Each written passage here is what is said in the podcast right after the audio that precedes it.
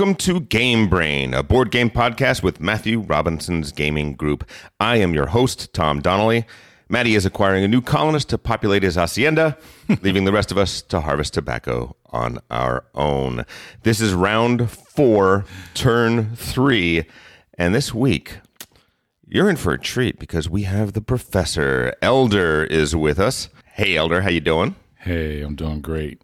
Good to be back. And Elder, we, for the second week in a row, we're going to be reviewing a game that is on our 8x8 challenge. Which one are we doing? It worked out this week, Concordia. Concordia, which means not only did we, I I don't want to, I don't want to spoil anything, but we played a game on the 8x8 challenge. Do you understand how rare a thing that is right now? I I understand. I understand. it was pretty awesome. Uh, and of course, this uh, this turn's theme is old school. So Elder and I are gonna kick it into memory lane a little bit, and uh, we're gonna talk about some of our uh, some of our experiences with games, the experiences that were were highlights for us, maybe maybe lowlights. You never know what what might what might come out, um, but memorable experiences that uh, in some way affected the people that we came to be. Uh, first thing up, we're going to talk about this week's game night. Matt did not have a game night. R.I.P. Uh, Matt will not be having a game night for some time. Well, he, we, he's playing a different game. He is. right? He is. he's playing the, the newborn baby game. he is. He is playing a two-player game with a uh, where the where the game is the third player, and boy, oh boy, it is tough. Yeah. I mean, if you think Spirit Island is tough, this is this is brutal. Uh, yeah. So, uh, but what I will be doing is I will be hosting the Tuesday night game night, so that we do have our twice a week. We keep our uh, we keep our habit going. Um, and then at my game night last night, um, we played. I think the first thing we played was 1879. As I told Maddie, uh, we would always play uh, an 18xx game whenever he was not around. Yep. It was fantastic. Uh, Trey wasn't around, but everybody absolutely loved it, and we got it done really, really quick. So we had plenty of time to play. Uh, Concordia was the second game we played Yeah. knocking out something on the by challenge, which is amazing. And uh, then we finished it up with just a just a wee touch of the Irish gauge, and uh, I subjected everyone to my uh, thick Irish brogue for for nearly an hour, and uh, it did not go over well. Um, yeah, so that was that was it. I th- I thought that was a really fun game night. That was a fun game night. I enjoyed it. Yeah. Um, we, we had uh, yeah we, we, we had you me Jesse from from the podcast. We had uh, my friend Andrew from New Jersey who is at game night about as often as Jake is despite coming from New Jersey. Uh, and we had David Gilson um, uh, also a friend of the pod. Uh, let's just get into the game news. We have a lot of news. This is Essen month. Yeah. so, being Essen month, um, there isn't really a lot coming out right now, but in two weeks, when Essen happens, boy, oh boy, everything is going to happen. So, It's going to be a game explosion. it absolutely will be. Uh, so, the first thing we're going to do is we're going to talk a little bit about some a few news items, and then we're going to get to part one of our Essen preview, where we just go over what are the things that are coming out in Essen that we don't know. We haven't played them, but looking at it, holy cow, these things look absolutely amazing. Uh, we have a song for the news. Let's hear it right now. Good evening, Mr. and Mrs. North South American, all the ships and clippers at sea. Let's go to press. Fly. First thing in game news is uh, turns out that Spirit Island is getting a digital tabletop version. All right. Uh, as we all know, Spirit Island is a cooperative settler destruction strategy game. It's sort of the the opposite of uh, every colonial game you've ever played. It's just uh just trying to give nature's side of it, uh, as it were. And uh, this game is is going to basically be a, a digital game that we're going to be able to to play. Um, I, I think that cooperative games are great games to play digitally if the AI is up to the challenge. You know what I mean?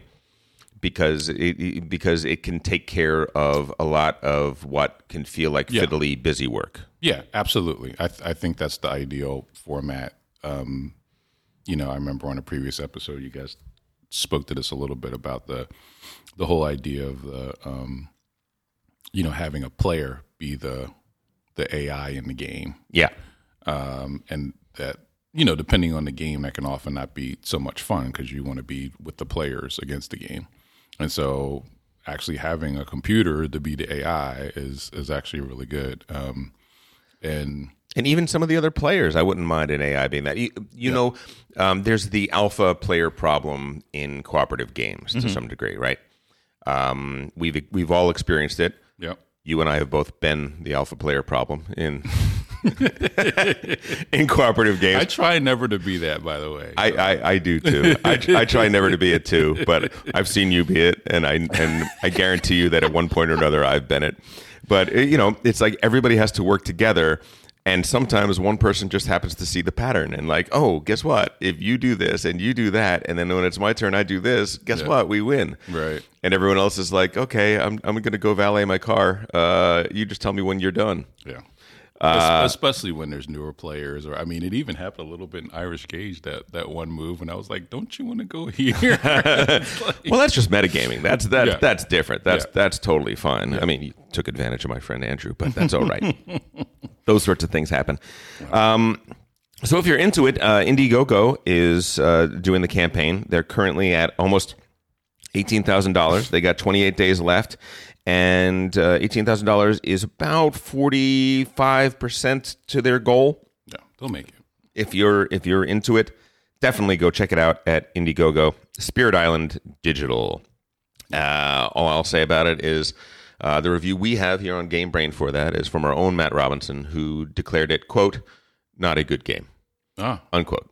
You know, it's funny because I've I've seen the game. I I'm I like the theme. I've seen it hit the table at like mostly at cons, hmm yeah. and I've been like, have you never played of- it? I've never played it. Really? I, and I remember when it first came out and seeing it on the shelf and being like, uh, looks like maybe could be up my alley. But I never actually sat down to do it. Look, it's just uh, listen. I don't. I don't agree with Matty. Um, Okay. He has a thing about co-op games. He he's he is anti-co-op. I kind of Uh, do too. uh, pretty much. I and I get it. Yeah. And listen, it's in if you are anti-co-op games, uh, this isn't going to probably change your mind. Right. What it is is it's a very well put together co-op game that's got a crazy unique theme that really really works well. Yeah. So if you at all, if you don't have a prejudice against co-op games, uh, the Spirit Island probably is the best co-op game out there, with the sole exception of semi co-op, which which I think is a great uh, improvement on co-op games in the sense that uh, I can't I can't tell you what to do, and then this next person what to do because one of us is untrustworthy. The Battlestar Galactica, uh, of course, uh, was the game that uh, began that trend, and uh, to some degree, that's what uh, Avalon and all uh, social deduction games came sprung out of that and uh, and became that. But uh, I would say that uh, Dead of Winter is another is another game that is semi co-op. There's somebody that's working against you, and each and every player has their own personal goals, and those goals will make you look like you are playing against the players when really you're just being selfish for a turn or two. So. Well, I also like, you know, games like uh, CO2, Yeah. right? Which is, you know, I'm playing my own game Yep. and there's a definitive win condition for for a single player to win. But if there's certain things that that all the players don't kind of manage in the game, nobody's going to win. Yeah, and, and you know, I mean, obviously, we can't play CO2 as a group if Paul is there. because he just he will not accept the social contract. He will not accept the dude. Everybody else has done something you know that was not in their own best interest to make sure that the CO two doesn't get too high. Right. And and Paul's just like Exxon. He's like, yeah, so I'm taking my turn. You do what you want to do. Uh, but it is but it is one of those things. All right, next up, uh, there is a new miniatures game. Now, I am not a big miniatures guy. I am not. Uh, yeah, yeah. uh, Plastic minis. Matter of fact, to some degree, the fancier the plastic pieces in a game, the more I suspect the gameplay. Yeah, I mean, I you know, I've I've been fascinated by this trend, the whole you know CMON thing, and and how they've just really crushed it and really have um, you know contributed to the you know the state of Kickstarter as a Oh, yeah. platform, you know, and how much money that they've raised. And there, there's, you know, I've often thought, I, I actually thought about doing a white paper on this um, and I, I started taking a bunch of notes and doing some research and stuff. But um, you know, this this whole idea that there are players out there. There's a segment of the market that is is just into basically like the toy aspect of games. They like to play games too, Sure. but it's the collectors, these collecting these little miniatures. Oh yeah. And, and and there's there's a whole segment that will just kickstart just based on the concept art and the minis, and I don't think they really care so much about the gameplay at all, and maybe might not even play the game or take out of the box. They just want the collector's item, yeah. which is it's a cool business model. I mean, it's been working. if it works for you, it, I guess I guess it's great. Yeah. Um, you know, listen, uh, uh, Alyssa Fadden, uh, who uh, you and I, I think you met with her with me Mm. uh, from Gen Con, is a professional miniature painter. People will pay her money and send her, and, Oh, wow. and she does the most amazing work. Uh, and she's just way into it. And you know, she she posts all these little little memes about how uh, miniature painters always have like, or miniature gamers always have 75 miniatures needing to be painted and yet they're still going out to the store and Right, buying the new unpainted uh, un- unpainted mini. Uh, look it's it's it's a whole lifestyle. I think that you know games like you know eric lang's games like rising sun and um, uh, blood bowl Yeah. No wait uh, blood rage Blood Rage, yeah. Blood Rage uh, are, are games that are trying to sort of uh, bridge the difference between Euro games and Ameritrash games, right? That are trying to put do a little bit of both for everybody. I, I also think you know the, uh, Star Wars Rebellion and uh, a lot of those sorts of games really do a good job of combining all of those things too. It's just none of those games ever have quite uh, hit the tuning fork for me. I would rather just have a plain wooden cube sometimes. Uh, and Yeah. it's not that I want the plain wooden cube. It's just that the games that, uh, that that offer the strategic depth that I'm looking for to some degree tend to be those games. But there is a miniature game that I am looking at right now that I kind of want. I have never wanted a miniature game as much as I want this right now. Ladies and gentlemen, Scott Pilgrim Miniatures Uh, versus the World is going to launch on October 15th on Kickstarter. Um, so, Scott Pilgrim, if you do not know, was a, uh comic put out by Oni Press. Uh, it was a you probably know it because there was a movie, put movie, out, yeah. and a, a fantastic movie at that. I, I absolutely loved how they how they did it. Yep. Fun as heck. Uh, the miniatures look amazing. Yeah. Uh, I can, I've only seen a, a couple of them, uh, but you know it'll be a big miniature box, and you will either play Scott Pilgrim or Scott Pilgrim's friends, and you will be battling evil X's. And so it's a miniature territory. You know, it's it's Warhammer in the Scott Pilgrim world. Uh, I think it's such a fun, fun idea. I'm dying to do it, and it looks like the miniatures are pre-painted, which is a real, real bonus for for casuals. Yeah. as I would definitely categorize myself. Yeah. I, think, I think it'll do well. I think it's it's smart. I think there's a lot of IP out there Mhm. that, Oh, yeah. that would would do really well. Um, I've been thinking about uh, for a while now doing because people are still really fascinated. There's a there's a cult classic, uh, The Last Dragon. Oh yeah. Yeah, Sho'nuff, you know, minis. Oh dude. You know, like come up with a with a you know a whole host of I don't know demon or kind of enemy characters besides the main characters that are in there. Sure. Yeah. Yeah. Yeah. yeah, and they did that. I don't. Again, a lot of these games, I think when they do them, they're not very very good. Um, there's the Big Trouble. Did you ever play the Big Trouble in Little China? Uh, You know what? I, I, I looked at it. I watched it being played at Gen Con um, the last time we were there, actually. Uh, it was about to come out. Yeah. And uh, I, I, I smelled what it was. And I was like, Yeah. oh, man. Because such a great IP. Just a little more, just a little more work, and this could have been amazing. It's it's still not bad. right. It's not terrible. It's just not. It's just not great, and it could have been great. Yeah, and there was a Dark Crystal one. Yeah. which I love that IP too. And Well, I will say something. Cryptozoic is a company that has put out several Rick and Morty games. yeah, I cannot speak to anything except Total Recall, but Total Recall is not only my favorite Rick and Morty episode. It's a great game. Um, uh, Matt talked about it. I think a couple episodes ago when we were talking about underrated games. His number one underrated game was Rick and Morty Total Recall. It is a social deduction game that is fun and anarchic and plays really well and may be the best licensed product of the last so many years and nobody knows about it. Wow. That's the problem. The problem is is that when you go the extra length and you Right. come up with the good game, does it sell any better than the one that you didn't? Right. It's it's it's an open question. Yeah. It's an open question. But we will see. Anyway, Scott Pilgrim coming out uh, November 5th, uh, October 15th on Kickstarter. Please check it out. Yeah, I think that one will crush. I think they'll do really well with it. There's a lot of Scott Pilgrim fans out there. Oh yeah, You listen, if you're going to get me to buy a, a- miniature game sight unseen, uh, you've you've hit you've hit upon something. Really have. Uh, next up, uh, we don't know anything about this except that we want to announce it.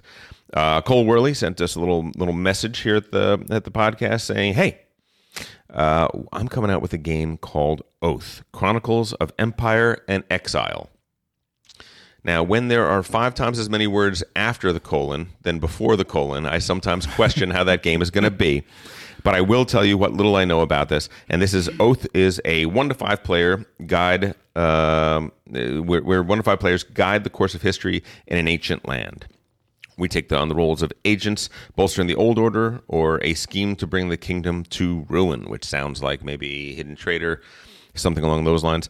The consequence of one game will ripple through uh, through those that follow, changing what resources and actions in the future, which tells me legacy. Uh, if players seize control by courting anarchy and distrust, uh, future players will have to contend with a land overrun by thieves and petty warlords. So uh, it it sounds like a uh, a legacy game, uh, but he does make some little hints here where he says, you know, there are no fancy production tricks, app assisted mechanisms, or production gimmicks. The game can be reset at any time and doesn't require the same group uh, from one game to the next, which is really interesting. I mean, you know. Uh, on that shelf over there behind you, there is uh, pan, uh, not Pandemic Legacy, uh, but is um, Betrayal Legacy. Okay. Uh, Matt bought me that for my birthday, which was 10 months ago now. Yeah. Uh, never been cracked, Wow. never been opened. and why? Because if you start playing a legacy game, you have to keep playing a legacy game, right? Right. You got to play it over and over and over again. And with and when we've got, you know, we average seven to nine people at most of our game nights, Right. right? How are you going to do that? How are you going to, you know, you have to basically pick a whole other night Yeah. And have it be just that and and run a campaign kind of like running dungeons and dragons which i am down for but i guess part of me is is is that if i'm going to do that is it better to play a board game or is it better to just play a great role-playing game which it, it, would- Right. is kind of more fun Yeah, it's it's a commitment. I, I I did one, and and I have to say I wasn't I wasn't thrilled with it, and ate up a lot of my game night time. which one did It you was the one with um the pirate theme one. I can't remember the name Seafall? of it. Yeah, Seafall. seafall yeah seafall was i i have not heard good things Oh man, and it's like it's it's one of those games where, you know, I I, I fell behind mm-hmm. in the points, and there there really didn't seem like a strong mechanic to kind of catch up, mm-hmm. and so it was just like I know I'm losing this game for 10, 11, 12 sessions. That's bad And, that and, is and, a, and the gameplay was really not that interesting. You know, I- I, I- I, I love the idea of it. I think I think there could be cool, and I heard great things about uh, Pandemic Legacy. I have to. I uh, first season of Pandemic Legacy. I'd never played the second, but first, Okay. first season of Pandemic Legacy is wonderful. I mean, it tells a fantastic story, and the game is still mostly pandemic, which itself is a fun game Yeah. to to do repeat plays of Right. Which I think is is what you should want. So to come up with a game, if Cole has really done what he's saying he's done, which is to come up with a game that's a legacy game, but in which the same players do not need to play from time to time, Right. e- each time, and that it changes the state of the game, but doesn't require everyone to be to know everything that has happened before then. Yeah. Uh, that's a pretty great idea. And if he can pull it off, he might just have solved one of our main complaints and one of our main problems of getting legacy games to to our table. So, Cole, best of luck to you, man. a shot. yeah, listen, we we like Root, we love Pax Pamir, so uh, I I like John Company quite a bit. So uh, bring it, Cole. We're we're here. We're waiting for you. Um, next game is something really, really interesting to me. Um, this is a game called The King's Dilemma. The King's Dilemma is an interactive narrative experience with legacy elements featuring branching storylines leading to many possible finales. Um what it is, I'm going to describe it to you, Sure. and then I'm going to tell you uh, where it where it comes from because Okay. I'm pretty sure I know where it came from. Uh, every player, there are 12 player mats, and each one will be a house or a family that you're playing, and it will tell you a little bit about your family, and it'll give you a few special goals that are uh, goals for you. Then you will get a card and you will get to choose, draft a, a card and that's an agenda card. Am i going for incredible wealth? Am i looking for balance in the kingdom? Am i going for corruption or this and that the other thing which will uh, affect that and each play you'll start with packet zero there are 74 packets of car of uh, little envelopes in the in the box. You open the first one, and there are a bunch of cards in there. And you will go through the cards, and each time the card will give you a choice. The king's dilemma is because these are all dilemmas, right? What do we do? Here, there are these people coming into the kingdom. They're strangers. Um, they have they have weapons, but they claim that they're this. Are they infiltrators? Are they not? What do we do? Do we disarm them, or do we, or, or do we let them pass? Right? Mm-hmm. In one situation, like it, it, the wrong situ, the wrong decision could be to let them pass because yes, they're spies and they're going to foment rebellion in your kingdom, right? right? Or the wrong choice could be to disarm them because they are you know they're diplomats from a culture that is very different than ours and now you've insulted them and you're you're leading our nation to the brink of war with somebody else right, and all that sort of stuff Yeah. Um, and much like choose your own adventures uh, uh, the decisions that you make will affect what card you go to next or sometimes even which next packet to open up but also it is going to change the metrics of the kingdom. There is a board, central board that has uh, the country's stability, uh, as which is a, a a lever that goes up and down. Um, the country's wealth, the country's science, the country's like several different uh, a- attributes of the country which will be going up and down uh, based on these decisions, based on these things. Um, so, what I think this game is is, did you ever play the app called Reigns? No. Okay, so there's this uh, there, there's this game that was uh, it's a swiper game. So you uh, really cheap graphics, really super easy. Basically, it's just a whole bunch of cards uh, that are that are in an iPhone app. Right. and it's you are king and you want to let your reign extend as long as possible. Right? So the gesture comes to you and says that the the banking minister is corrupt the banking minister comes to you do you swipe left and agree with what he wants or do you say you're either saying yes or no to every single decision? Yeah. and after you do you see the metrics of your kingdom going up and down. And you can to some degree predict what they're going to be but not entirely. Yeah.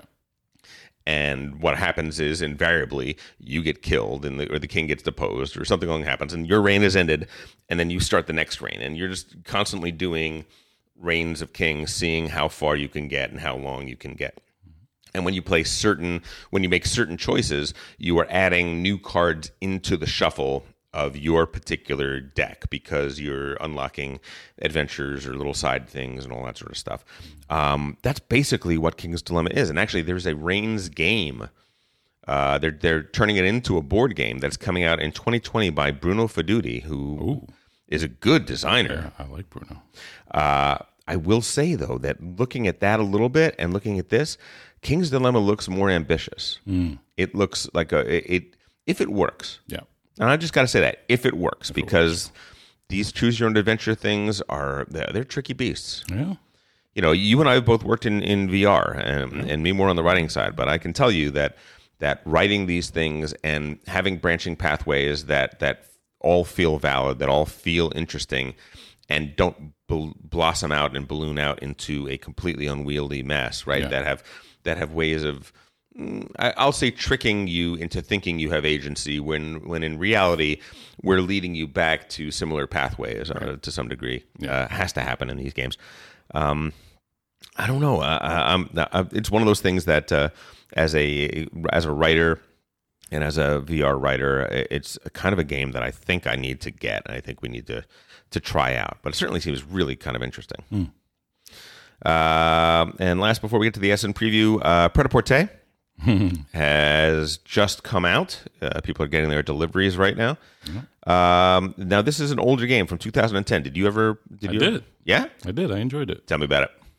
Uh, it's it's a fact. It, I only played it like I think once or twice. Okay.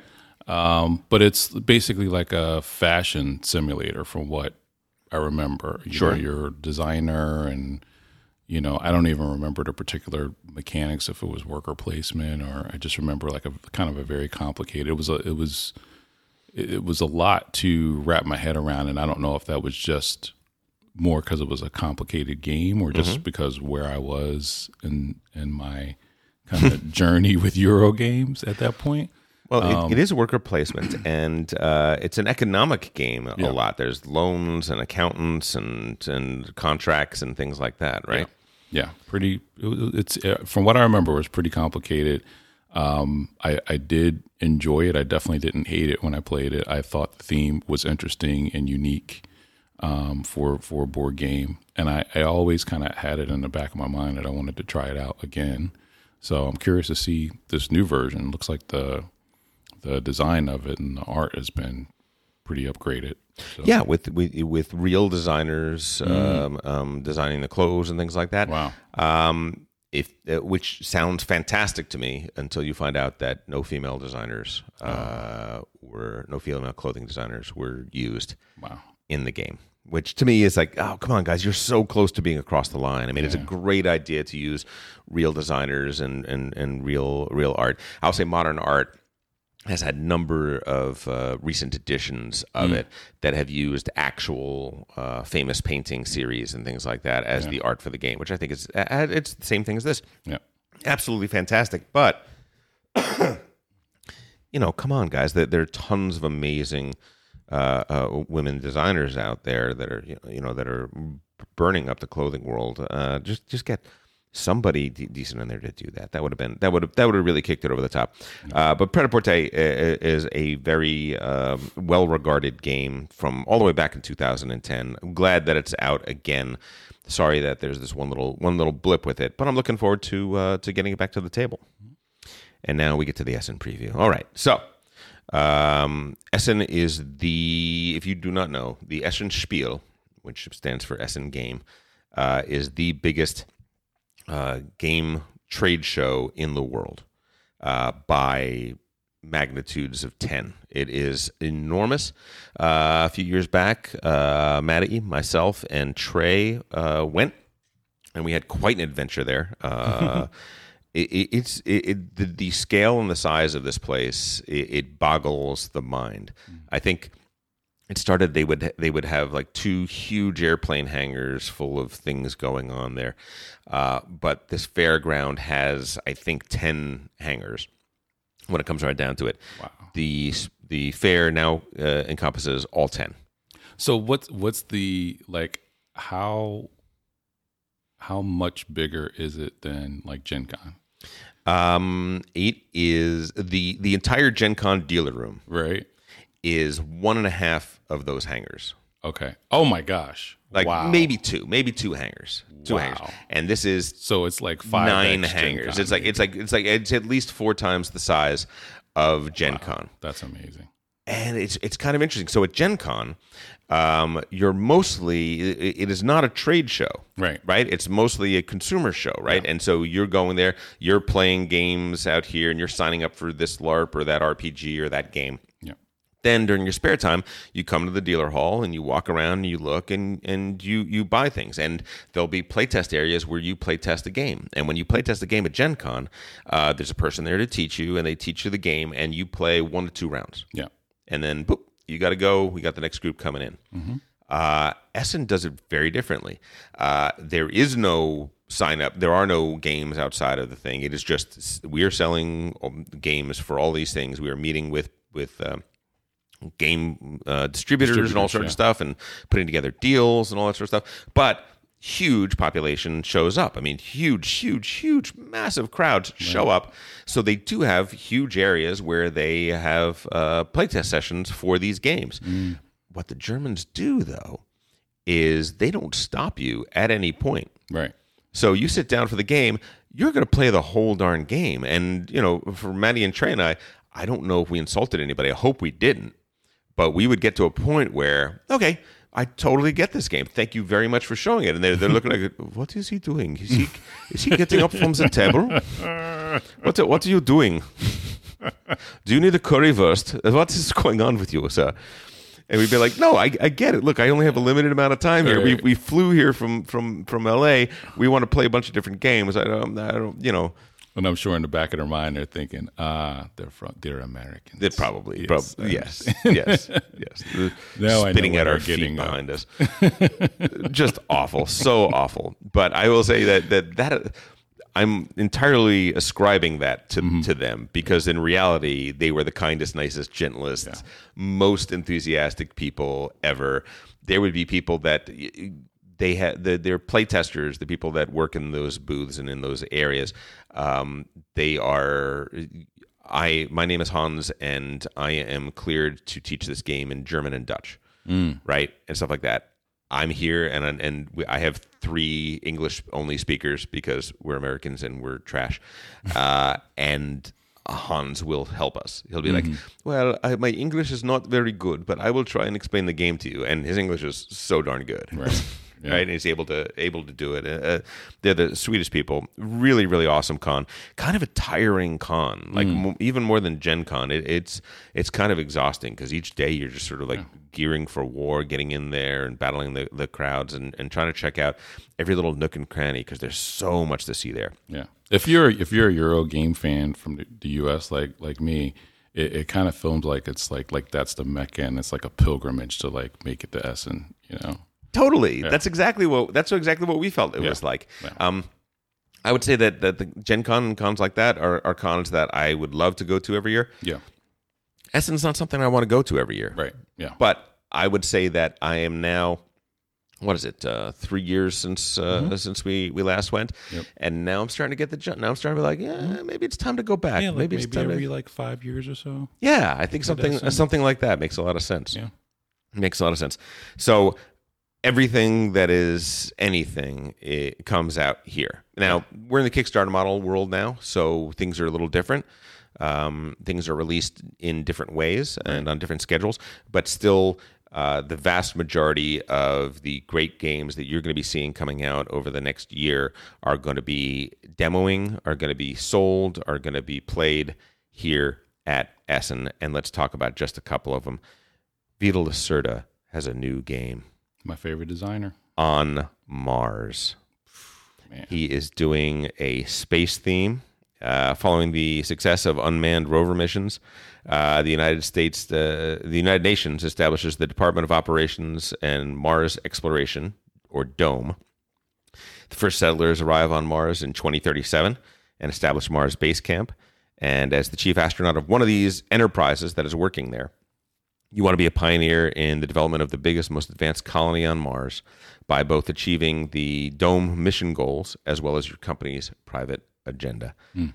Um, I'm looking at I'm looking at pictures of it right now. Yeah. It is looking Yeah. It looks amazing. it looks pr- pretty cool. It looks really funky and, and really interesting. Um, look, you know, you, you know Elder and myself and and Maddie well enough to know that this is probably an auto buy for us. That is, is you, I don't need to know anything about it. I'm Yeah. pretty much just going to get it. Right. Uh, but I will say that that um, if I try to be uh, objective, it looks absolutely gorgeous and seems really, really interesting. Yeah. Uh, I anything might, I might have to just sit down and read the rules for this and just right? yeah, Right? Don't you think? just in in, in anticipation because I I mean I know I'm going to be all over this game. It looks crazy good. It looks crazy good. Uh, second game that is coming out is a game called Cooper Island, and this is by Andreas Odi Odendahl. And uh, uh, Odi Odendahl uh, made La Granja, which uh, you Oh, and I I'm a fan of La Granja. love La Granja. All right.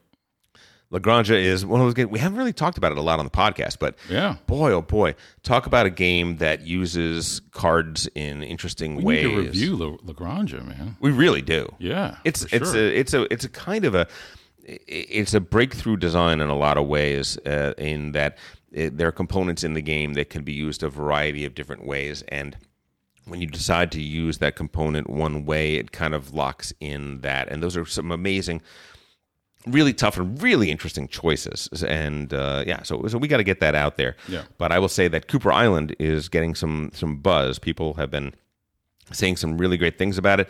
Uh, there was a heavy cardboard uh, playthrough of it that looks really, really interesting. Yeah. Uh, the idea being that we are colonists, we are arriving on this uh, big island, and we are developing our own peninsula on that island. Um, lots of different ways to score, lots of really tough decisions going on all the time. Uh, and yeah, I don't know what else to say other than that. I mean, it, the theme isn't the most fascinating theme in the world, but the components look look great, Yeah. and the gameplay looks dense and uh, pretty awesome. Yeah, it looks very meaty. Like it's a, it's a. It looks like it. I don't know how complicated it is, but there's a lot going on in the game. It Totally. looks just very interesting. Like definitely, definitely my kind of game. Looking forward to this one, and even more so now that I know it's the designer of La Granja. Totally, totally. Um, next one we have up, we're going to do two more, and then we'll get to the rest tomorrow. Uh, this is I'm going to try and pronounce it correctly. Trismegistus, the ultimate formula. That uh, this is the year of the col- this is the year of the colons. Trismegistus colon the ultimate formula. Three times as many words after the colon as before. Uh, it is a game by uh, Federico uh, Pierlin, uh, Pierlorenzi and Danielle Tash, uh, Tascini. Do you know that any one of those names? Well, th- those are the the Mad Italians. Right? Yes, Yeah. yes, they are. Daniel Tascini, in particular, um, he was one of the designers of Tzolk'in. He was one of the desire, designers of Voyages of Marco Polo. Uh, just amazing, amazing, amazing work. And this is a game where you are alchemists, and uh, you are going to draft exactly three dice. There's going to be a dice pool, and by choosing those dice, you're essentially gathering together alchemical ingredients and things along those lines. Uh, but you can also, uh, in addition to taking dice, you can also use the dice that you already have to exploit them or use them again. I'm not exactly sure what the mechanism is. I will say that there is also a heavy car- heavy cardboard that's been crushing it. They have a playthrough of this as well that I have uh, yet to see. Yeah, But do a good job.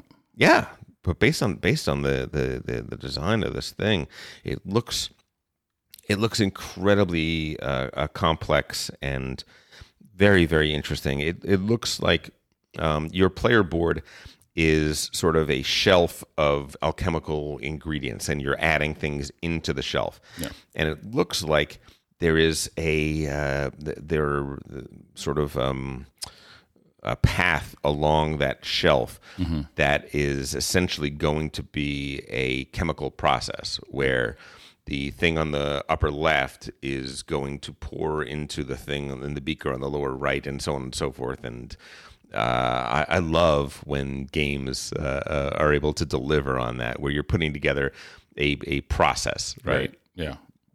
That looks pretty pretty awesome Yeah. uh, and the, I, I'm I'm actually not as excited about this one. It seems pretty abstract. I'll wait and see, but it seems pretty abstract. Well, I wasn't going to talk about the about the other one by the Mad Italians, but maybe we should. Should we talk about Terramara? That seems more like up my alley. I'm definitely more excited about that one. All right, let's just let's just talk about that. That wasn't the fourth thing I was going to talk about today, but let's talk about it. So, uh, Terramara is by uh, Acchittocca, Flaminia Brasini, Virginio Gigli, uh, Stefano Luperto, and Antonio Tinto. And uh, if you guys know these people, they have done Coimbra. They have done uh, so many of these amazing games that we have loved. Uh, and uh, Terramara is the name of villages that were founded around 1500 BC, mid to late Bronze Age in northern Italy. And basically, we're going to be the chief of a clan of one of these villages up here. And our goal is to develop the clan, explore land farther away, trade with other villagers, and reach sacred places. Uh, Elder, you took a look at this. What do you think? Yeah, I mean, it just looks like there's you know from this group of designers some some interesting uh, combination of mechanics. Um, there's this pathway um, where you have these carts, and depending on where that is, um, that allows you to, to um, it's worker placement, place your workers on certain spaces. There's this mechanic where you flip the tiles over, and it has um, you know different actions on the other side. Um, there's also a you know another track at the beginning. So it just seems like a lot of cool stuff to manage. And then there's also this uh, mechanic where you you start off as a child in the game. And then at some point you make the decision you get to grow up and you flip the card over and then you have different player powers There's a bar mitzvah action. yes That's awesome. yeah I love that idea. yeah That's really, really great. seems pretty interesting Um, listen, th- th- these if if anybody has been hitting it out of the park each and every time, it's it's this uh, Italian cabal of amazing designers. I have to try out each one of these things. Now you'll notice that I did not put dates, release dates, or anything like that on these games. That's the problem with Essen is that you don't know. Some of these games will be released day and date, pretty much. Some of these games you may not see for several months. You may not even see for a year. Sometimes Yeah. even more. yeah You're never sure. These games that we're highlighting, I believe, will be released in the United States fairly shortly thereafter. Look, all these designers have been racing, burning every bridge, doing everything they could do to make sure these games were ready for Essen. Yeah. Uh, because that is where their business is. After that, their second goal is can we get these things released in these markets before Christmas? And because Essen this year is at the end of October, uh, that only leaves them really one month to to ramp up their production and get it out to absolutely everybody. Yeah. It's tough. Some of these people are going to be able to do it. Some of these people won't. Uh, some of us may have to wait until 2020 with FOMO, except for those few people that have somebody that they love that went to Essen and bought them something, Right. which I don't currently have, which is very sad. I used to be that guy. Uh, that's it for game news. We'll we'll stop right there. That was a lot of lot of game news we got. Uh, let us move on to games on the brain. Terraforming Mars, Forbidden Stars, Heaven and Ale, Great Western Trail, Too Many Bones, Game of Thrones, Oregon, Avalon, Crokinole, Blood Bowl, Time Stories, Scattergories, Rolling Flames, Codenames, Rising Sun, Cash and Gun, Scripts and Scribes, Five Tribes, Web of Power, Keyflower, Mage Knight, Arkwright, Escape Plan, Wingspan, Games on the Brain. Elder, what's going on in your brain right now? What what what is the game that you are find yourself thinking about when you are doing other things? Uh, well, we actually just talked about a couple of them, the, the Mars and uh, the boy. Terramara. Um, but some other ones from um, my my Gen Con short list that I never got a chance to play was Sierra West. I don't know if you played that one. No, I never played Sierra West. Yeah, so Can you tell me something about it?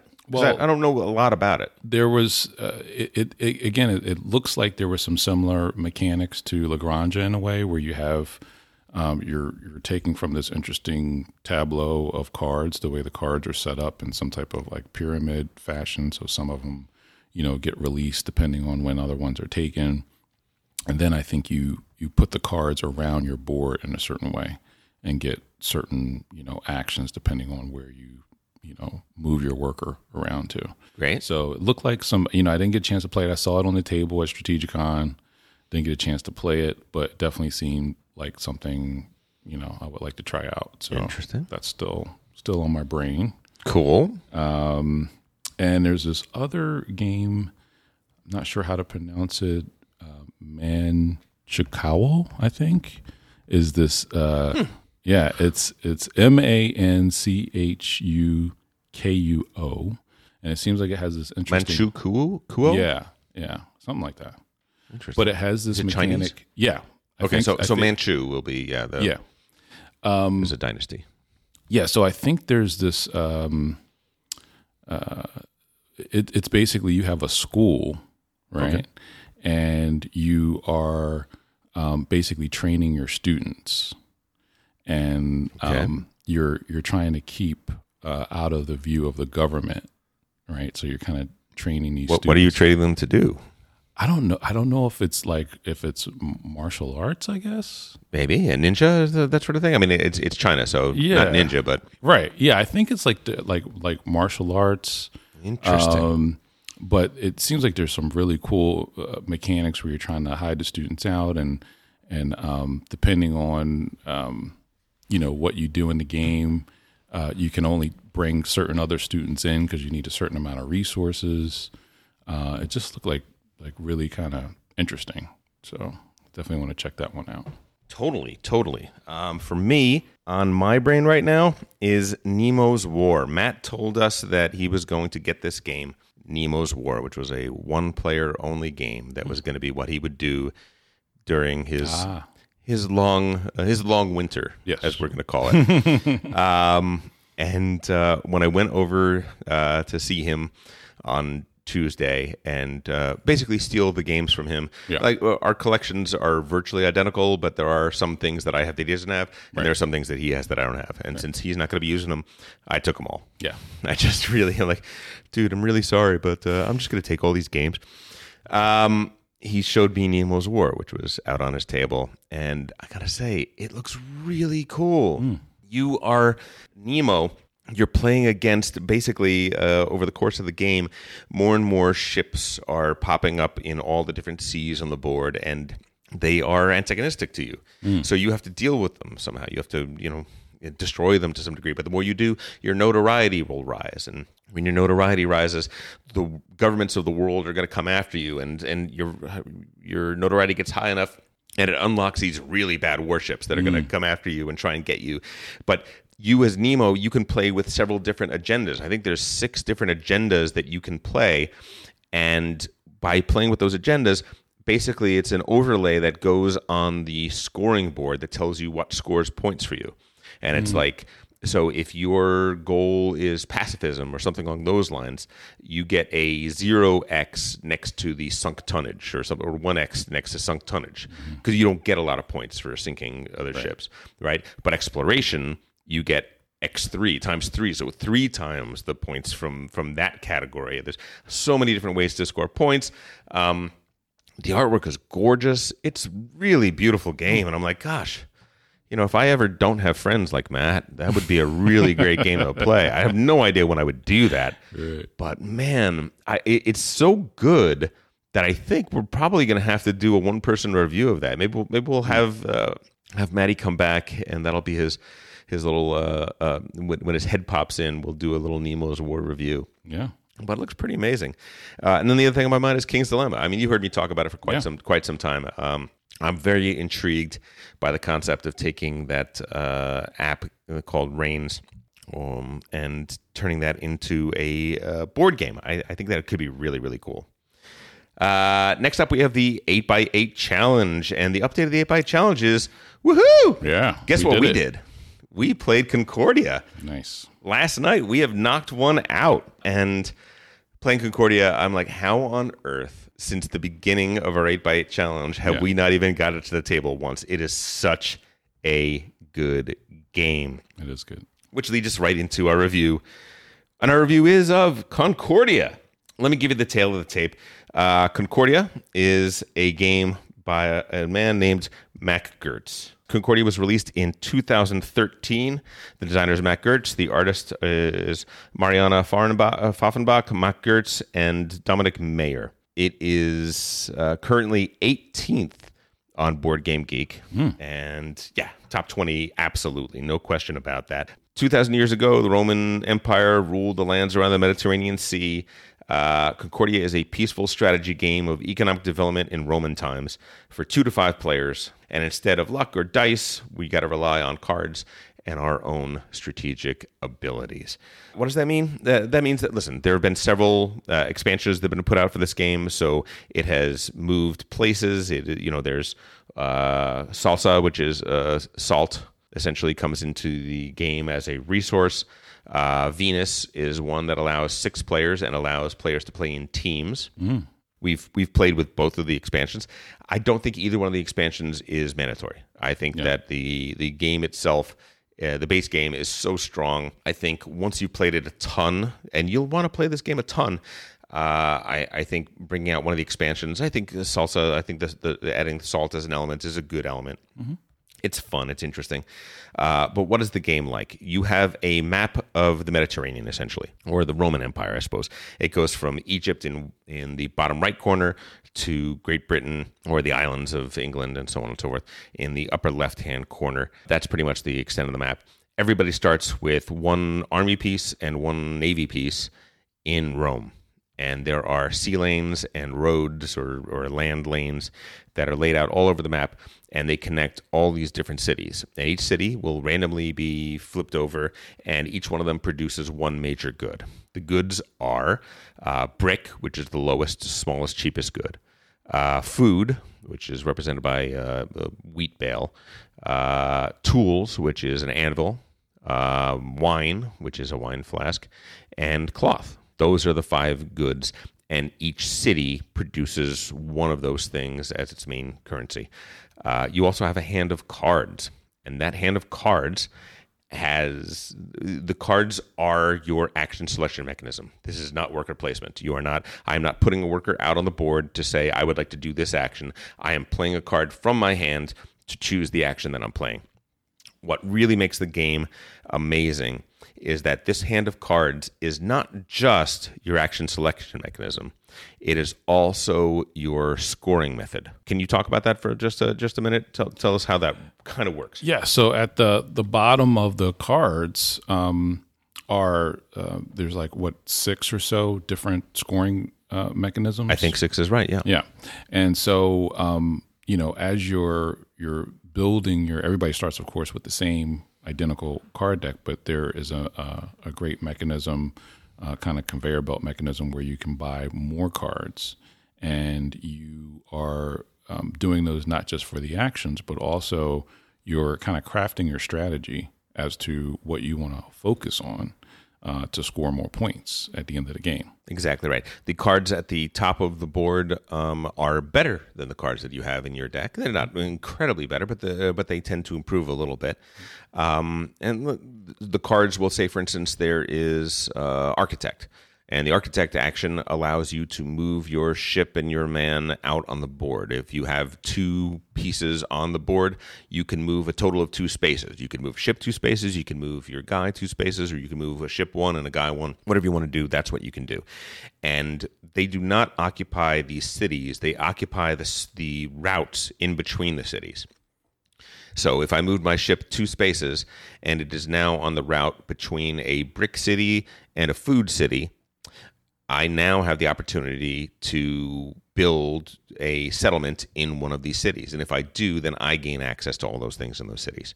I would put a house in one of those cities, and each one of them has a different cost. Uh, the cost of almost every city is one brick plus the resource that that city produces plus a certain amount of money. The money ranges from uh, I think one for brick cities, 2 for food, all the way up to five uh, bucks per cloth city.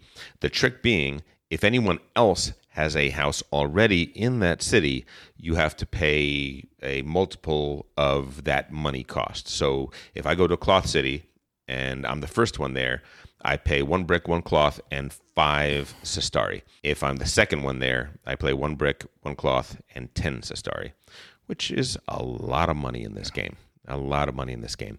But by putting those things down there, I now have access to these goods because another card you can put down is the prefect.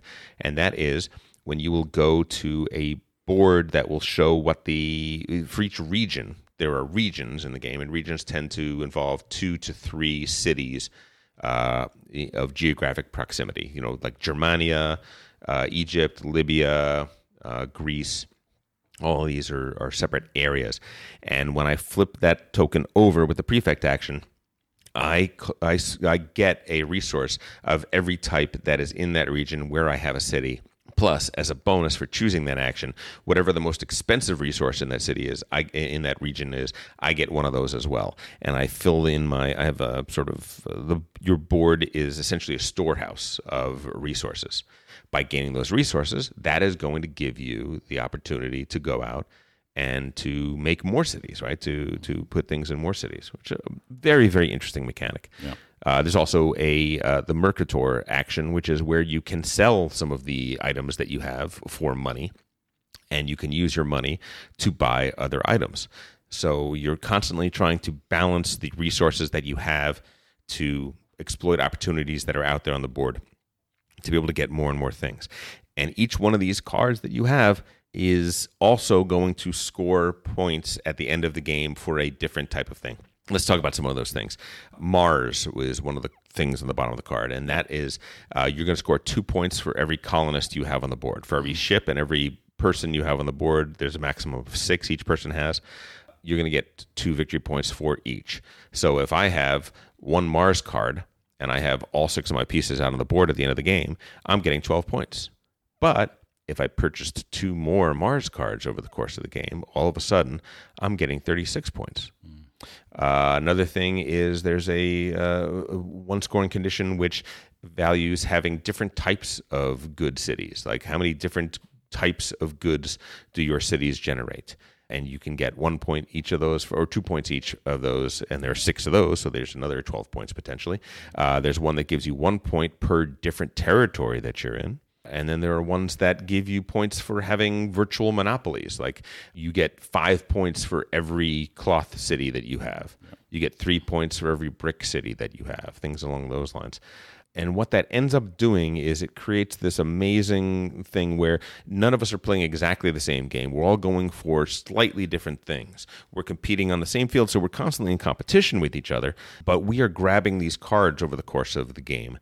And early the great thing about the game is that early in the game i'm mostly looking at what the action is that i'm going to get that's going to allow me to do more things mm-hmm. but quickly and the more you play this game the more you're looking at what's on the bottom of the card Right. what am i getting an extra scoring opportunity for oh it looks like the way my game is shaping up, I think I'm going to be in a lot of different territories.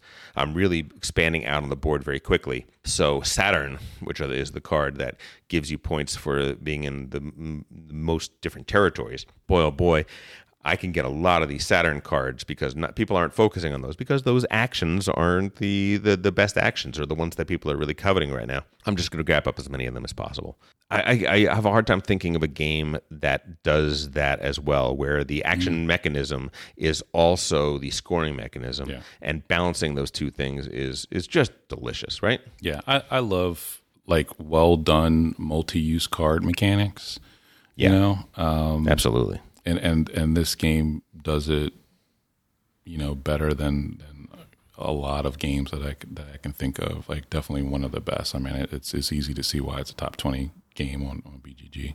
Absolutely. Yeah, Yeah, Matt Gerdts is a, uh, a great designer. He designed Antike Imperial, which, if you've never played Imperial, a fantastic, fantastic game. yeah, Um, Navegador, uh, Antike Two, the first person to put a 2 on one of on a game, as far as I've been able to determine. And uh, recent game Transatlantic, which plays a little bit like this. It's a little, it's got a, a fairly strong Concordia aspect to it. Uh, I, I like Transatlantic. It's not uh, quite as, as good, I don't think, as Concordia, but it's pretty amazing. One of the things I noticed playing this time is I think the teach is really quite simple. What do you think? Uh, Where, where would you put it in terms of is it is it light medium? Is it flat out medium? I would say it's it's medium. There is a lot going on. Like there's no, it's not a complicated game uh, to learn the rules of, but to kind of really wrap your head around and know how to play well. That's why I would kind of land it squarely in, in the medium. Like you, you kind of have to know what you're doing in Let me game. uh, let me translate that though, because I think what that means is the teach is light medium, Yeah. but the gameplay is heavy medium, Yes. which is kind of amazing, yeah. right? Yeah. this is this could be the more i'm thinking about this game is this could be an amazing gateway game because i can teach it in probably 20 minutes Right. right i put the pieces on the board uh, you have a little card beside you that shows you this is how much it costs to build this type of city this is how much it costs to build this and then we go through our hand of cards we start off with six or seven or eight cards and i just say this one you play if you want to do this and here's how that works this is the one you play if you want to do this this is how that works and in you know 10 15 minutes every concept of the game you have and then you're going to flail around and be like, "Oh no, wait, what? What? Oh wow." And I've seen it happen time and time again with people you're playing this game that have never played this game before, and especially with people that don't play this type of game very often. They're like, "Oh, I get it. I should have been doing this all. That's why Yeah. you guys were doing that Right. while I was focusing on that. Like I was focusing totally on the board, which is important.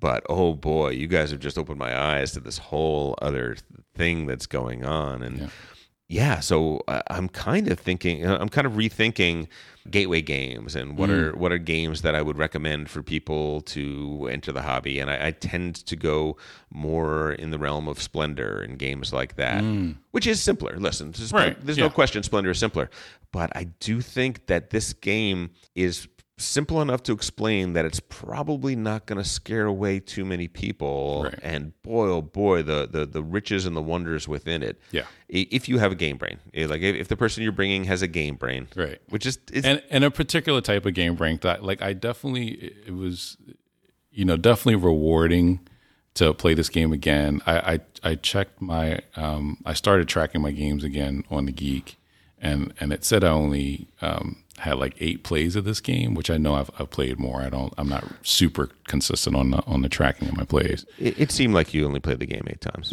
yeah, I, I played horribly. It was it was an awful game for me, um, but I learned a lot from it, and I and I definitely you know there's certain games that work with my brain, with my game brain. Sure. and this is not really one of them, but I feel like I understand the game uh, a lot more now from the the play last night, and I definitely know like in terms of you know what you were speaking to just now about the the riches that are there, right? Like Yeah. if, if you know somebody has a game brain that might they may appreciate more medium games or medium heavy games, right? But they haven't really played them yet. They haven't been exposed to. Yeah. Then in terms of a gateway, I totally see your point here, right? Because this this is for for how deep the game actually is. yeah, Uh, it's easy to learn.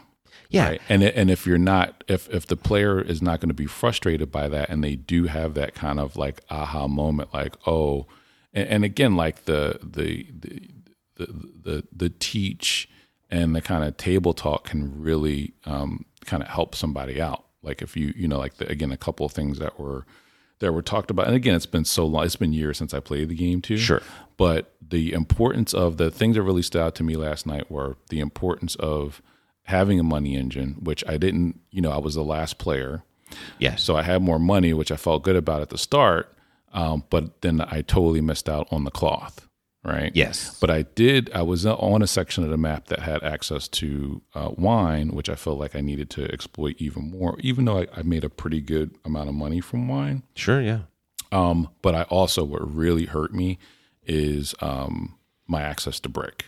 I definitely needed to have more brick for building, and there was there was definitely a turn where I bought an extra brick that hurt because brick is a resource that you need for almost every single city. to build, and it, it really is a building game. Like it, it's an expansion game. Yes. You you have to build cities to win. Either either I mean I think the in terms of breakdown of end game scoring, it's going to be between the number of regions or the number of cities.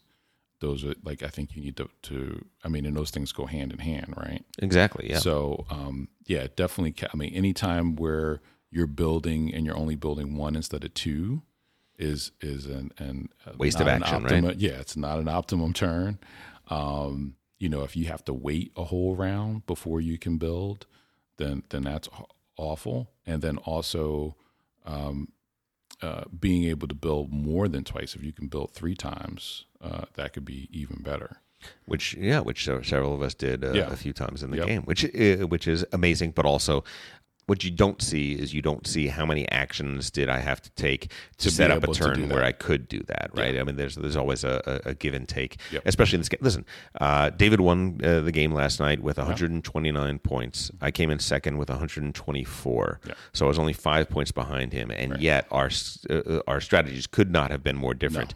He built on almost every single cloth city. Yep. So he is getting tons of money because that cloth is worth a ton when you sell it. Yeah, he what he got like twenty dollars one 30. turn. Thirty, yeah, 30, 30 bucks. Sistari, yeah, yeah. yeah. it was- I did not build a single cloth or wine city. So the two most powerful, most expensive cities on the board, I didn't have a single one in the entire game. So I was playing a lean, mean, cash poor, grab all the cheap stuff and try and win the game that way strategy. Yeah. And we came within five five points of each other at the at the end of the game. So it, it, it's a game that is surprisingly resilient to a lot of different strategies. It really, really is. Yeah, which also speaks to the, the beauty of the design of the game is that there's not, you know, so many games.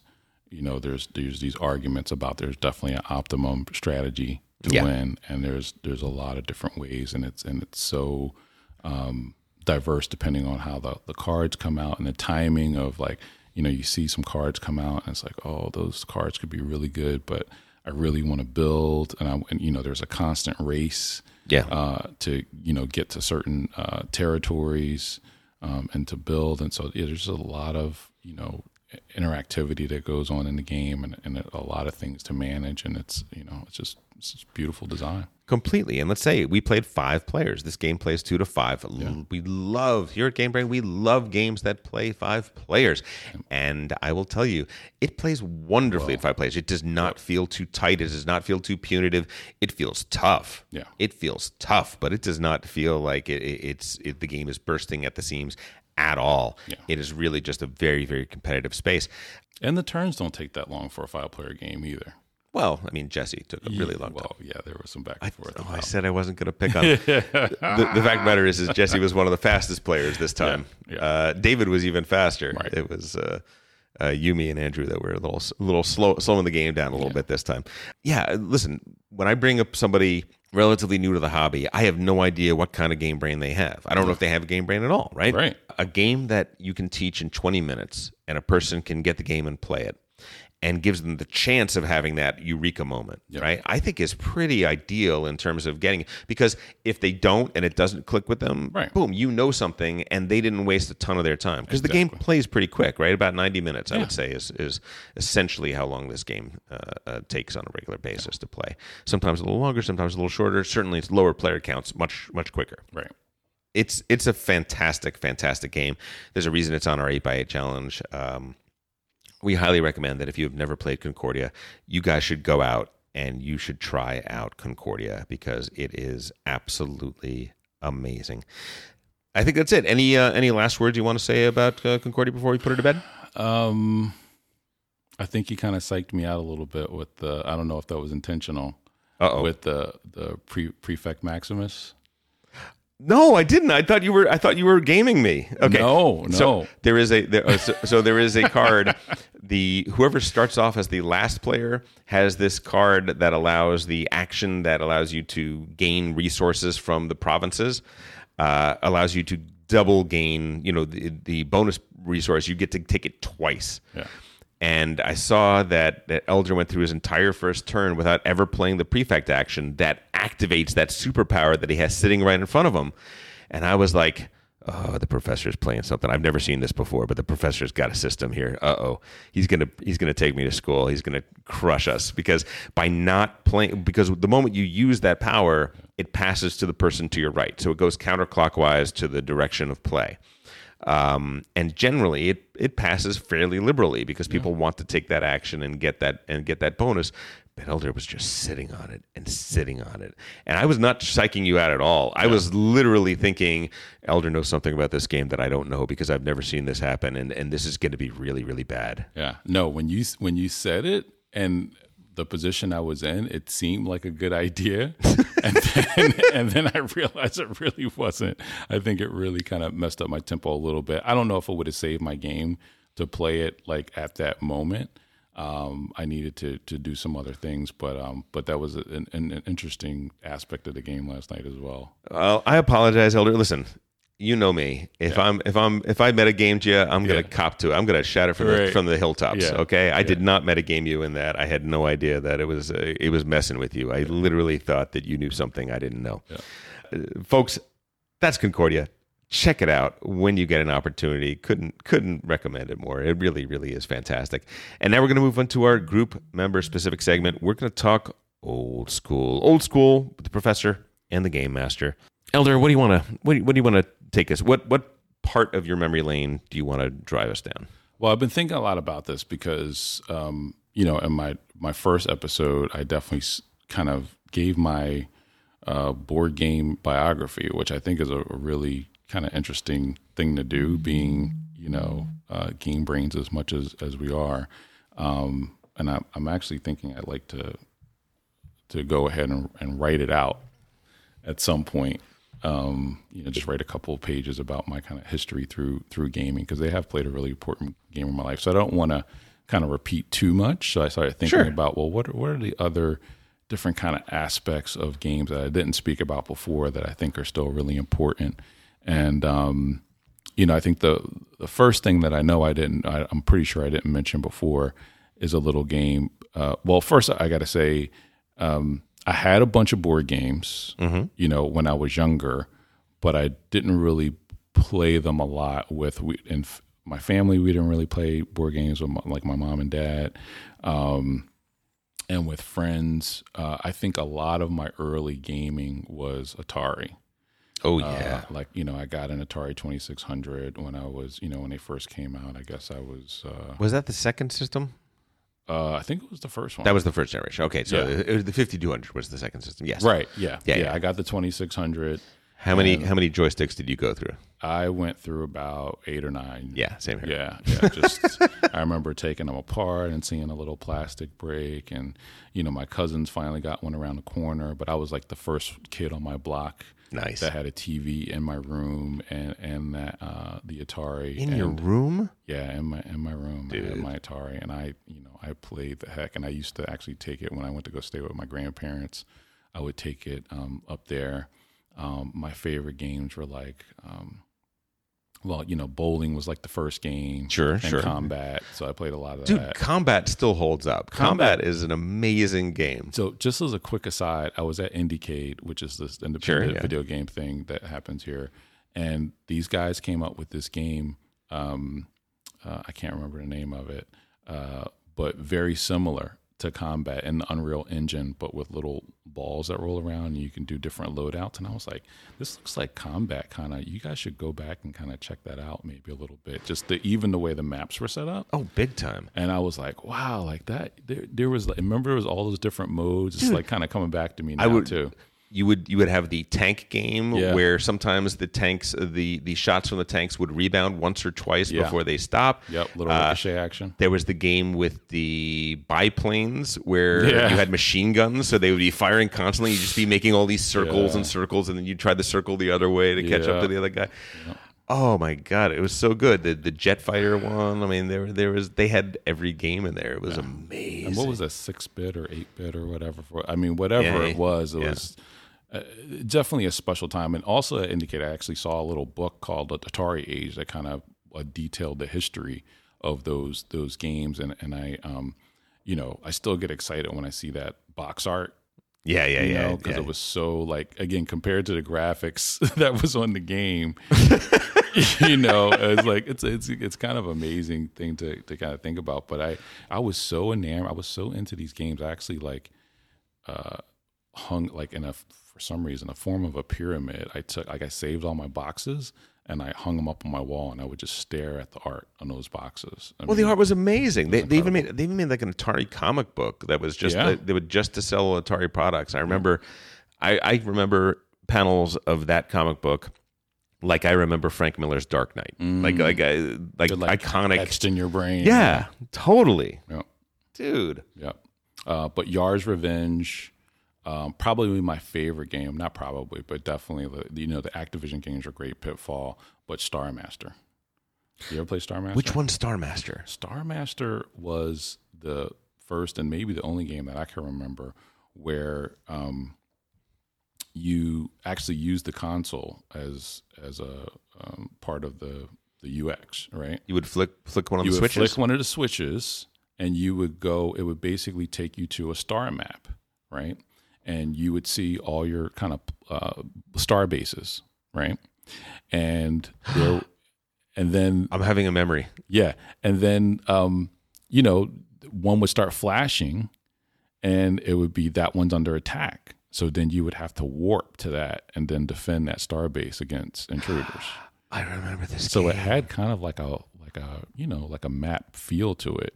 Yeah, yeah, yeah, yeah, yeah. And it was so much fun because it really, again, as far as user experience with those really crude graphics, I really felt like I was defending, you know, my star bases, you know, and it had, it had different levels to make it more difficult. Um, it was it was a great game. I played that game for hours. Do you remember the game where it was like an adventure game? It was kind of like it, it was somewhere in between Zork and and Ultima, where you were where you were just this little dot. Yeah, adventure. Yeah, called adventure, adventure. Of Yeah, course, of course. yeah. Oh, yeah, of course, of course. Yeah. I will say this: it kind of dovetails to what I was talking about when we were talking about miniature games. Mm. Like, like for me, all I need is the little wooden cube because I used to play Atari, Yep. and when I would play Adventure, that one pixel, that that, that four pixel dot, that was me. Was every bit as real and as heroic as the most uh, uh, gaudy fantasy art you know spread of a paladin you've ever you've ever seen. It was everything because my mind did everything that it, that it needed to do. Yeah. Right, and that was that. Then that was Star Star Crash, Uh, Star Master. Star Master, Star Star Master Master. That was from that was Star Master. I remember that game. Yep. And the Oh. cartridges, been popping that cartridge in the, in the console. Oh, such a good feeling. yeah, man. And there were so many. There were so many worlds. I mean, it was. It had so much going on, and this was in a time when you know it, was basically pre PC. Yeah. right? And that was it. That's all. That's all there was. I mean, there was ColecoVision, which came before it, which was just they just had a. You, you, it came with a pistol or a rifle. Mm-hmm. You'd, you'd shoot. You'd do duck hunt basically, and you'd play pong. Those were the only two things they had. Yeah. I will tell you something. In Japan, I spent it must have been ten dollars on a game at a Japanese arcade, which are insane mm. things they have there. But it was on a uh, how would I put it? An analog pong game. Mm-hmm. It was. It's a table Oh, wow. that you sit down at and I have a spinner thing and the spinner thing spins a four by four Right. cube thing that's about the size of a hot dog mm-hmm. that is my paddle and there is a little dot little square that when the game starts moving it moves exactly like it moved in oh, pong wow. but it's literally physically moving Wow. and i'm physically turning a thing to block it and it is exactly pong but with something that is a physical entity before me i can't i can't begin to tell you how much joy I got out of that experience. And I also cannot begin to tell you why. I don't know why it was so fascinating to me, but it was it was almost like something from from my youth was, was suddenly materialized in a transporter. And you know, it's like Galaxy Quest, right? You- Mm. Yeah. Where it, it, it's the my fantasy is made real somehow. Yeah. I don't know. I don't know, dude. Yeah. Yeah. So that was that was really my my early game, like what I spent most of my time on. So it wasn't until like high school that I got into like tabletop games, which is a you know, whole conversation. Um, but the the other kind of board game was um, a game that we played a lot of was crossbows and catapults. You ever play that game? Oh, Milton Bradley! Holy cow! Mm-hmm. Wow, that was that was that. Uh, I remember it had a lot of moving parts and stuff like that, right? And it was siege. It was the siege. Yeah, it was. See, yeah, you had there, there was these little discs, and you had a little crossbow with a rubber band and a little little catapult, and you were basically trying to, um, you know, had some different rules that you can kind of decide which rules you wanted to play with. Um, but you were basically trying to get your tokens onto the other persons and uh, to your opponents and break down their their their kingdom and get to their treasure. I think was like the main goal of the game. But um, had this cool map that you can lay out, you know, on the floor. Well, actually, no, that was a different game. that, that- had that had the map? There was a similar game that we played also. I remember that, and I remember broadsides and boarding parties. Or Oh, yeah. one of those that was like a sort of ship theme one, but it was not that dissimilar. Yeah, Dude, those were those were the expensive games too, right? Yeah. Those were the ones that those were like, oh, who, one person in our neighborhood has that. Who is the one who has it? yeah, Elder has it. That's awesome. yeah, That's awesome. Well, your mom, your mom knew what your mom knew where your where your heart was, right? yeah, yeah. I, you know, I definitely had support with with my games. You know, between my my parents and my. It was actually my my grandma who used to buy me the uh, the Atari cartridges. Dude, Yeah, she was your first dealer. I was pretty spoiled when I was a kid. That's awesome, though. Yeah. That is awesome. Yeah, it's a good way to be spoiled. I think. I love it. Um, uh, if you don't mind, I'm going to talk memory lane Sure. for just a quick second. This is when I first realized that I could could actually design games, like where I could actually not just play something, but actually create something.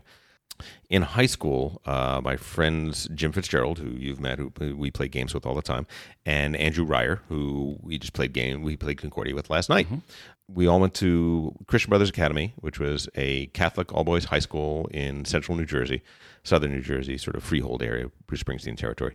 Uh, we have to wear a tie and jacket every single day, and uh, we were just like um, I'm involved in in the scouts. I was involved in the scouts when I was a kid, and now I'm my son's about to get Eagle Scout and all that sort of stuff, which I'm pretty excited about. Yeah. But I'm uh, a scoutmaster, and uh, when I talk to the parents, I tell them like, look, I grew up in this really interesting town called Sayreville, New Jersey, and you can draw a 30 mile circle around Sayreville, and the most amazing thing is nothing fun ever happened within that circle. So scouts and other things were ways I could get out and actually do something fun. Uh, we were battling boredom a lot in New Jersey. There was a lot of that going on. And there was this movie that came out in 1980 called Midnight Madness. It's this weird movie set in Los Angeles about Ah, a group of it's like a college competition where there is a game master who's basically putting together an all-night scavenger hunt and the colleges have like the, the white team and the red team and the yellow team and the blue team and each one of them have four members. I think uh, David Naughton, uh, who he was the star of it, who was uh, the star of American Werewolf in London. Um, Michael J. Fox's first role. He was the little kid. Oh, wow. little kid in that. It was when you think scavenger hunt, you generally think you get a list of things and you got to go find these impossible things to find. This wasn't that. This was a riddle. And you have to figure out what the riddle is, and the riddle will take you to the next place, and there you'll get your next riddle. And sometimes there's something you have to do there in order to get the next riddle, and so on and so forth. And it just kind of captured our imagination. And you know, in the mid to late '80s, uh, we were just kind of fascinated by it. And then, God bless him, Jim Fitzgerald just said, "I'm going to make a scavenger hunt like there was in this thing." And he put we were all like "Eh, okay whatever. Put the whole thing together invited us all over. We had you know just got our driver's licenses. We were absolute maniacs. We came there were like four or five different cars and each one of them had a team of like three or four people in that car. And we would go on the scavenger hunt and it was all over monmouth county new jersey which is a very very large county. We would go from freehold to the end of sandy hook which was i can't even i can't even tell you how many miles. It was basically from dawn to dusk 12 hours of driving like maniacs going crazy trying to figure out these puzzles. There would be things like there would be a clue that was at a railway crossing and the clue is on the top of the arm that comes down across the road for the railway thing. So you're staring at it, and it's it's 17 feet up in the air, and it's written really small. You're you're trying to you know using binoculars. You're trying to. There's no way you can. You have to wait for the next train. So you're looking for the train schedule. When's the next train going to come? We're we we have a lead of maybe five minutes on the next group. Are they going to catch up before the train comes, and we can get that next clue and. Um, Sandy Hook has these old uh, military bunkers from World War II or something along those lines. I don't know when. There were clues in that. And over the years, we would do this once or twice a year, every single year, this group, and it just kind of expanded. The winner of the previous year does the next year's one. Uh, I think uh, we won the first year, so I got to do the the sec. Andrew and I got to plan the second year one, and we ended up doing it in all kinds of places. We did it in several different counties of New Jersey. We did it in Manhattan one year, which was absolutely amazing. Uh, the one clue from that one uh, was about King Kong. So we're on the top of the Empire State Building, right. uh, looking around for the clue. We can't find it anywhere. We call in for a hint, and they say uh, there was another King Kong movie. They meant the they meant the 1980s King Kong movie. Ah, so you had to go to the Twin Tower. We had to go to the Twin Towers to get on the top of that. Wow. We even ran one in Los Angeles, which was fascinating. Uh, coming up with a good clue and a good location Yeah. is absolutely fantastic. It's a uh, we had one clue at the Camera Obscura in in Santa Monica. If you don't know what a Camera Obscura is, it's this sort of really old uh, technology where you have a super dark room and you have a light that shines in from outside, and what it does is on a dark white wall it projects the image of what is outside. Sort of early photography technology is essentially what it was. This camera obscura is on a turret, so you can actually turn a wheel and uh, have it line up in a particular way. And so the clue would send you here. First, you had to figure out where this place was. Almost nobody knows this thing exists. Right. You get there and you turn it to, you know, 210 degrees. And then you look at the image on the camera obscura, and what it's pointing at is where your next clue is. Yeah. So you go down there, That's right? very cool. Oh, it was awesome. We had uh, they had to rent uh, kayaks uh, in Marina del Rey and paddle out into the middle of the channel to a buoy where the next clue was was, was hidden. Uh, we had them racing over the, the canals in Venice, over all the, the bridges in Venice, looking for the for the right symbol on the right bridge in order to do that. And it's just one of those things that I can't even begin to tell you. I got pulled over for speeding on one of these uh, uh, one of these scavenger hunts, Yeah. and right before I had done that, uh, one of the items that we had to get was a live goose. I was the only one who got the live goose, but I had it in my trunk, and as I braked for the police officer to pull me over. Right.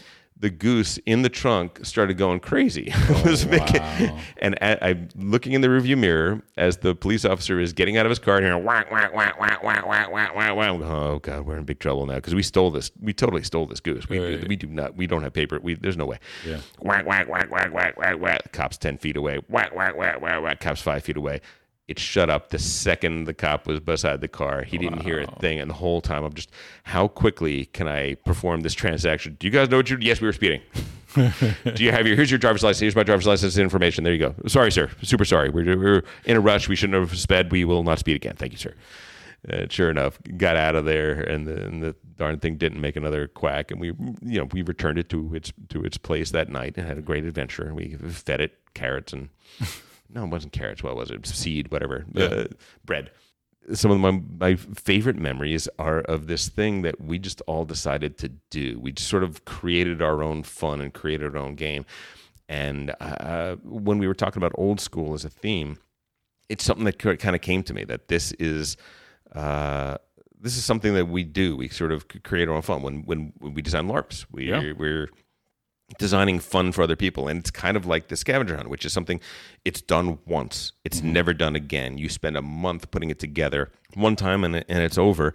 And yet some of the most satisfying uh, memories of gaming in my life are these beautiful amazing exciting little one-offs that somebody just poured their heart and soul in and all their creativity and came up with something. And i think oh man uh, when when gaming really is when it's hitting a tuning fork for me it's usually hitting a tuning fork for that reason because i'm seeing a person shine Yeah. and I see that at board games all the time, just in a different in, a different way. But I, I really love I love seeing a person's uh, personality shine through. Um, last night, Jesse was in rare form. Like he was he was just picking on me and and you and David like relentlessly, but in a great way. Like like he was, basically like, "You guys give me a lot of heck on the podcast," and then he just started dishing out just as good as he had been taking all this time. And I was just like, dude, that's Jesse, man. That's Jesse. He's like this awesome. He's just this. He's just this awesome guy that that is the brunt of jokes, but is always there, ready to just come right back at you and and and give as good as he gets. And he does it with a smile. He's just got this like just great spirit. Uh, I absolutely love that. I think that's I think that's about it. I think we want to move on to just a, a couple uh, game sommelier items uh, before we do. So let's hit game sommelier. Sometimes a player just got to know which game should stay, which game should go, which to play with mama, madame, abou. You got to tell me, monsieur, just what to do. Want to make an impression, but I can't get far with my 50th play of Agricola. A million games, show me the way to the master, the game sommelier. Yeah. Slow jam in there, Uh, Elder. I, I, I should have said I should have said thank you. I do want to say thank you. Um, you and I have known each other a long time, but I love hearing these stories about about how you grew up and like the things that you love when you were little. It- It's just it it makes me feel closer to you. It makes me feel like I, I, I grok you even better than I already do, and it's just a fantastic thing. And I'm so glad you got you're on the podcast. Yeah. I feel the same way, man. Thank you. Dude, that's awesome. All right. Uh, the first game sommelier is from Casey. Uh, my wife and I play games, just the two of us, and with others. We have games of both seasons of Pandemic Legacy going right now. Her favorite game is Castles of Burgundy. Mine is Race for the Galaxy. I like Castles of Burgundy more than she likes Race, but we like them both. We also enjoy, I also enjoy solo gaming. Any ideas for a solidly mid-weight, maybe slightly mid-heavy game for us? Thanks. What you got, Elder? What do you think? Um, I was thinking about um, a couple of uh, Uwe games. So you know, Glass Road is one of my favorite games, Sure, sure, sure. and um, that has um, uh, that, and, and we just played uh, a couple weeks ago Ora et Labora, which is my other favorite. no, Ora Labora is like a that's that's a little heavier than It's, than it's a little heavier, but, Right. But both games have um, uh, good solo games, yeah. And, And Glass Road is Glass Road is very grokkable very easily, right? yes, Yeah. yes. Well, I don't know about that. Okay, okay. Well, I, I, it, the teach is easier. the yeah it, it's some people have a hard time getting their head around the wheel but once you Yeah. once you do that um you know i think it's it's well worth it it's a fantastic game and a very interesting two player game glass road is Is it? Yeah there's it plays differently than it plays with three or four I'm so glad you're here because you and Matt know very well what plays well on two player. I almost never play two player. Like the only person I play two player with is my son, and we'll we'll play Twilight Struggle and Star Wars Rebellion, and th- those are you know or Fields of Arle. Those are kind of our things. So we we tend to play things that are almost entirely dedicated to being just two player. yeah yeah if you can get into glass road if you if you you know again like that the, the wheel mechanic and you know it's enjoyable to you that's a that's a really fun two player game um also i was uh, thinking of these are not good two player or solo games but um as far as like the weight Sure. village Yes. i think it's interesting stone age Inca brand, the brands. classic Yeah, yeah, uh, yeah. puerto rico might be a little bit on the heavier side but It's a it's a surprisingly tough teach, yeah but yeah, yeah, yeah, yeah. Yeah, I mean that was my gateway kind of um, yeah after Settlers Euro game, sure. but I like the heavier games. And let's realize we're Concordia. We just talked about today how how light medium it is to teach, Right. and yet how heavy medium it is to play. It might just be a great game for for them. Yeah, I think it depends on the teacher. Like how you explain Puerto Rico could could make a big difference. Amun-Re, Sure, sure, sure. Classic Reiner Knizia. yep, um, and Architects, which I've been playing a lot of. Architects of the West Kingdom. Sure, yeah. I, I don't really think of architects too often, but I should because it's it's it's right down the alley of this. A worker placement game in which there is no collect your workers phase is naturally going to be something that's fairly easy to teach. Yeah, Um, yeah. Um, in addition to Concordia, I would say uh, Five Tribes is a really good brain burnery game that's pretty easy to understand and uh, and and good to play. A little cultural appropriation issue with the game, but if uh, if you can overlook that, well worth it. And then there was a game called Hawaii that kind of uh, slipped under the radar, but is a really good medium weight game that's uh, it's kind of really well designed that there's you know there's five different things you could be doing to earn points in the game and and your little Polynesian group can uh, really sing by choosing which of these things to focus on. Uh, It's it's really fun. Okay, let's do another one. Let's say Ralph said, "Hello, just finished the backlog podcast, and I'm becoming a fan of you folks. Thanks, Ralph.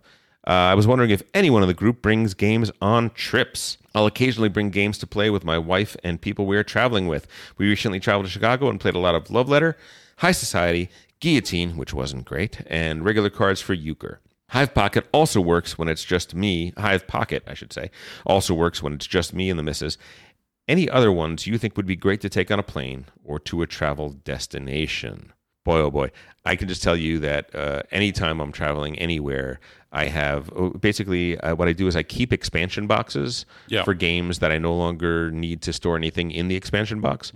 And I will put as many games as I can into that one expansion box and carry it around with me in my in my luggage. I don't mind if it gets banged around because it's not that big a thing But oh my goodness! So uh, Tichu, I think, is you know just a deck of cards, but one of the greatest four, player team games you've you've ever played. Uh, I totally agree with Love Letter. I love High Society. Uh, for Sale uh, is another one that's in that thing. Uh, I will tell you, Race for the Galaxy packs down really compactly for for the game that it is. It's got a lot of play value for a very small space. Uh, Arboretum, if you've never played Arboretum, very cutthroat uh, card game that plays really well. Uh, Codenames for you could play that with groups. I mean, I always bring that when you know we're dealing with non gamers and things like that. They they will light up when they learn how to play Codenames. Uh, Avalon, if we have a larger group, packs into nothing. Uh, Cockroach Poker is yeah. another game that I absolutely love to play. And then as far as games that actually have a little bit of a board, uh, there's a game called The Bloody Inn, which I quite enjoy. It's a it's a, a gruesome macabre game that actually plays pretty darn well. It's uh, based on a, a real innkeeper and his wife during the 17th century, 18th century that decided that it was much more profitable to rob the people in their inn and bury them. Wow. Uh, and but the thing is that some of the people checking into your inn are the constabulary. So uh, you know, it's did I get this body out of sight before the constabulary came, and right. do I risk it, and all that sort of stuff. It's it's surprisingly fun. Mm. And uh, last but not least, Hansa Teutonica has yep. a board. It is a full board game thing, but it has so few components. Mm-hmm that it actually is basically in, you know what flat pack is right? Yeah. yeah it's basically a flat pack game. Yeah. So uh, if you want to have like a real full-on game Hansa Teutonica packs down to nothing. Mm. what do you think? Uh, for me um, travel games uh, especially for two players and I was trying to, to, to stay on like what you could play on the plane or in an airport like um, yeah like in an airport. So uh, Diamant um, sure, yeah, Diamant is great. Yeah, uh, more for the travel than than the confined space. But Cheeky Monkey is surprisingly like fun gameplay that doesn't take a lot of space and like I actually have I have the I've never played Cheeky Monkey. Really? No, never. Uh, Reiner Knizia classic game. It's fun. Pressure luck. Um, I actually have the the version that is actually in the the game components are inside of a stuffed monkey and that acts as the, as the game. So it's like you know, is that I, real? Yeah, it's a real thing. Um, uh, so you know, again, I know some people like to to take stuffed animals on the airplane with them. Mm-hmm, so mm-hmm. some some dual purpose there. Uh, definitely recommend that. And then for two players, uh, small place. Um, uh, Lost Cities, I think, is great. Lost Cities is fantastic. I should have should have been on my list too. I mean, talk about you don't even need to bring that board. You just bring that right. deck of cards, and that's all you need. Yeah. It plays wonderfully. Yep. Totally agree. Yep. Elder, I think we did it. Yep. I think we crushed. It. I think we helped some people today. I think yeah. we turned people on to Concordia, and uh, maybe, maybe just maybe people got to know us a little bit better. Mm-hmm. I think that's about it, people. We are we are Game Brain. We are here. Please, please, please uh, send us more Game Sommelier requests. We actually have a, a somewhat of a backlog, but we we need more. We just uh, uh, constantly need those. If there's anything that's on your mind, a, a question that you want people to rec- point you toward the right game or uh, the right idea, uh, please do let us know. You've been listening to Game Brain, produced and edited by Matthew Robinson and Tom Donnelly.